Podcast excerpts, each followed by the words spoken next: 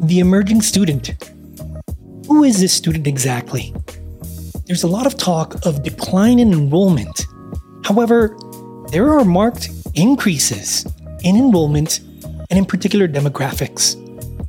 There's also the question of the international student. Who is the emerging international student? Is it the traditional affluent international student that is looking to study in American higher education? Or is there someone else who is emerging? These are the questions the FutureX podcast brings to the table today. Currently, there are 7 million college aged Latinos in America today. And if you look at Latin America, there are 79 million. What about India? What about Asia? How about Africa? The decline in enrollment can be solved if we only looked at families worldwide who have been priced out. There is no doubt that the future of higher education is global, but there are a number of issues to discuss. For the FutureX podcast, I'm Hector H. Lopez. Today, we invite back higher ed changemaker President Santa Ono of the University of British Columbia. And Matt and I personally discussed these matters with him. President Ono, I, I, love the conversation that we're having, and I'd like to take a step back briefly into the conversation we were having as a result of the questions posed by Isabel. There's some statistics that are concerning to me. For example, the fact that there is a decline in enrollment since at least 2015, if we're talking about the last 20 years. Um, with the National Student Clearinghouse in the US puts us at about 19.2 million students in uh, 2015. And then in 2019, prior to COVID 19, we declined to 17.5 million. That is a drop of, of a significant drop of 2 million. Then we fast forward a little bit and we start looking into the demographics as to who was declining and who was increasing. And the only real demographics that were increasing in that time, at least in the United States, was the Latino community, the US Latino community in particular. They posted a, a, an incredible doubling of enrollment during that same timeline where every other demographic was declining. There are currently 7 million Latinos in the United States. There are over 79 million in Latin America that are college aged today my concern is that I see, from my perspective, working with Latin America and the United States higher education institutions, is that it's almost like we're missing the mark on who the new emerging student is. Largely joining a system that was not designed for them, um, that did not have their needs in mind. And in particular, we talked about affordability during a, a few questions ago. And, and those to me are, are concerns because I see the fact that 7 million college age Latinos in the US and 79 million college age Latinos in Latin America could certainly present a, a, doubling or tripling of enrollment into the future, but no one's catering to that. And one of the primary concerns is that people within the United States, particularly in the Latino community, they're not readily going to be able to afford $30,000 a year, much less the projected $80,000, $90,000 sticker that's emerging in institutions like University of Chicago. Um, you know, and then you go to Latin America and many institutions, four-year institutions down in Latin America are providing educations at about $3,000 a year or $5,000 a year. And so it presents these incredible hurdles of bringing you know the higher education as we know it in the United States to global levels with these with these huge roadblocks and and also misunderstandings of of the emerging student. What are your thoughts on this future and and how do you think we proceed from here in, in making it a little bit more global and a little bit more accessible? Well hector that's a great question. And um, you know you're looking at uh, the president of a university where uh, in, in, certain programs the tuition is seven thousand dollars Canadian a year, so it's about five thousand and change a year to attend UBC, which is ranked in the top thirty-five universities in the world. Uh, in things such as U.S. News and World Report and Times Higher Education. Uh, so you compare that to um, some public universities in the U.S. that might be significantly lower ranked, um, and uh, that will cost forty thousand U.S. dollars a year. Um, not to mention my alma mater that you point out, University of Chicago, which is even even more expensive.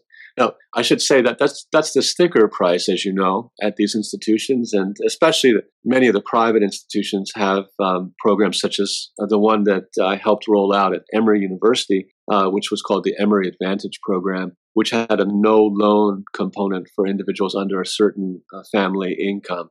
So. Um, you know, a number of private institutions in the U.S., including University of Chicago with their Odyssey Scholar, uh, do have robust programs because they are pretty well endowed uh, to uh, meet uh, all demonstrated uh, unmet need uh, of, of students. So, so, but those are the lucky ones, and there are only a couple of dozen universities that can can come close to meeting all demonstrated need. Um, so, so there is a problem at other institutions that don't have those resources.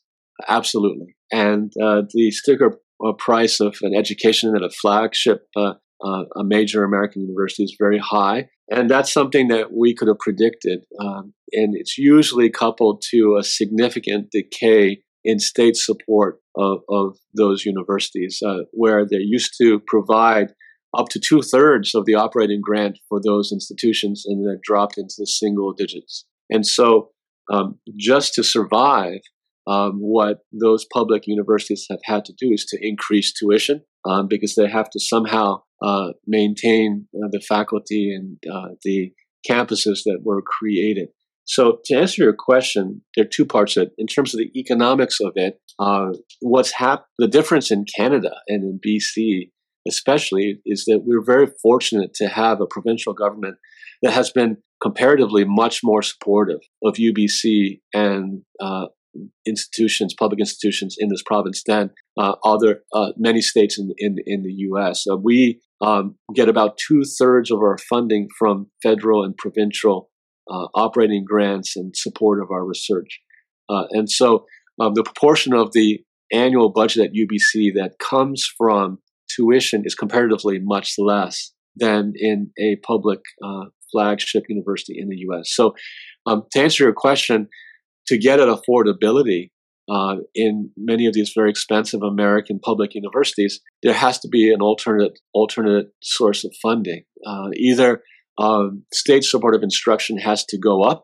uh, or uh, there needs to be a considerable increase in, in philanthropic support of, of, of the institution. And, and so that's the first part of the question. The second part has to do with it, uh, how to support the students that arrive and find uh, systems and programs that weren't designed for them. You're absolutely right.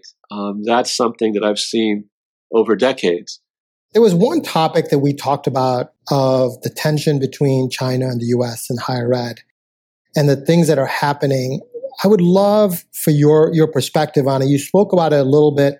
Well, I just want to preface the question by saying I think the tension between China and the US or China and Canada uh, isn't uh, primarily at the university level. It, it's really more at the governmental level. And I should also s- start by saying that um, there are reasons uh, for uh, the mistrust that exists right now. Uh, it's re- it's really based upon concerns about intellectual property, about security, um, and and so that's really the root cause of it. So I wouldn't say it's it's it's at the university level. It manifests on a university campus uh, for a, for a number of reasons. There, there are a large number of international students at both uh, uh, U.S. and Canadian institutions uh, from China.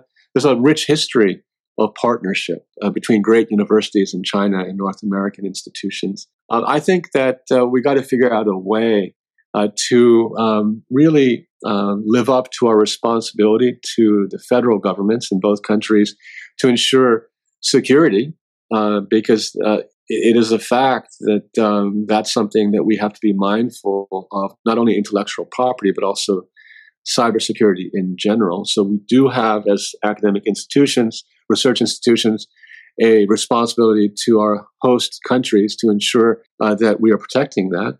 But we should not lose uh, the rich history of uh, collaboration and uh, the rich contributions to the educational experience of study abroad uh, and student student mobility um, that um, have benefited uh, students on, on, on both sides of the Pacific Ocean uh, for, for generations. Um, I think that the world becomes a less rich place if uh, we retreat into our nations and, and don't work to, to, to develop programs where we collaborate, uh, the world becomes less secure in that kind of a situation. And so I hope that uh, through international networks that I'm involved in, such as the uh, Association of Pacific Rim Universities, the APRU, I hope that uh, we will identify uh, areas and projects of common uh, purpose, uh, that we come together as we must to address uh, the challenges of, of, of, climate change, that we come together uh, to find those areas that we can work together. I want to first say thanks for joining us.